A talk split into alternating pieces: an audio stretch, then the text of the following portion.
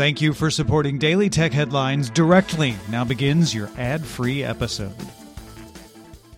I'm Rich Trappolino, and these are the tech headlines for the week that was. According to Apple analyst Ming-Chi Kuo, Apple released three new iPhones that support 5G in 2020. All three models are expected to support millimeter wave and sub-6 GHz spectrum used in the American market, although it's unknown if Apple will release a sub-6 GHz only model to save costs in certain markets. These devices will use Qualcomm modems, with plans to use Apple-developed modems in 2021.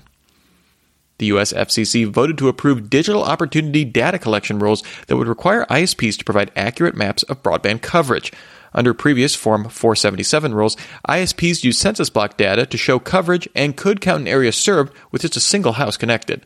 Under the new rules, ISPs can count an area served if it can either provide broadband to the home or provide a connection within 10 business days of a customer request without construction or infrastructure fees outside of a standard activation fee.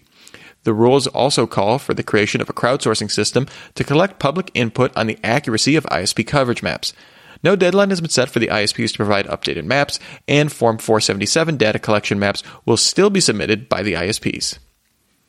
It looks like the food delivery market is consolidating. First up, the UK-based food delivery service Just Eat agreed to terms to merge with Dutch rival Takeaway.com in a deal worth £9 billion.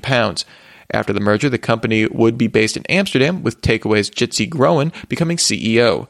In 2018, the two companies combined had 360 million orders worth 7.3 billion euros and operate in the UK, Netherlands, Canada, and Germany.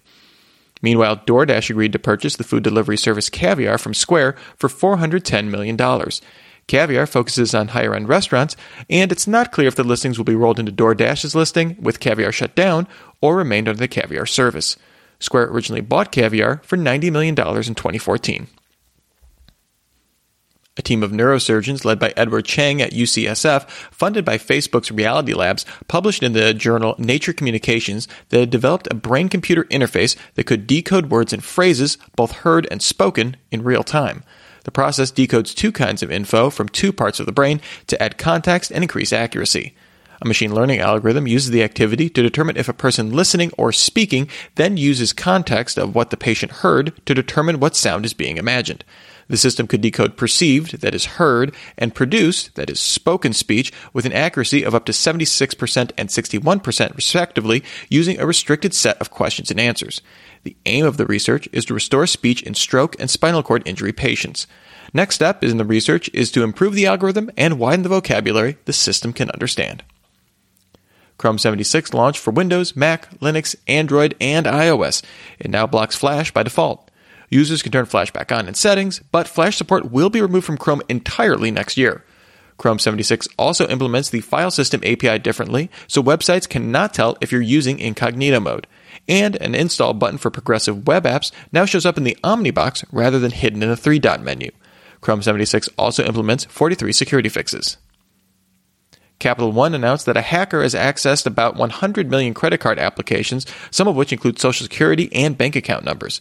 Court records show the FBI arrested Paige Thompson, who previously worked at Amazon, and charged her with computer fraud and abuse. Capital One said the hack will cost the company between $100 million and $150 million in the near term, but the company says no credit card numbers or login credentials were compromised, and most Social Security numbers were not affected. The New York Times reports that Uber laid off about a third of its marketing department across 75 global offices, which amounts to about 400 people, in order to cut costs and streamline operations following its May IPO, which saw first-quarter losses of $1 billion. CEO Dara Khosrowshahi wrote in an email to employees that it shared with TechCrunch that many of Uber's departments were too big, which creates overlapping work, makes for unclear decision owners, and can lead to mediocre results. Security researcher Beto on Security noticed that the Netflix app on Android requested access to his physical activity data.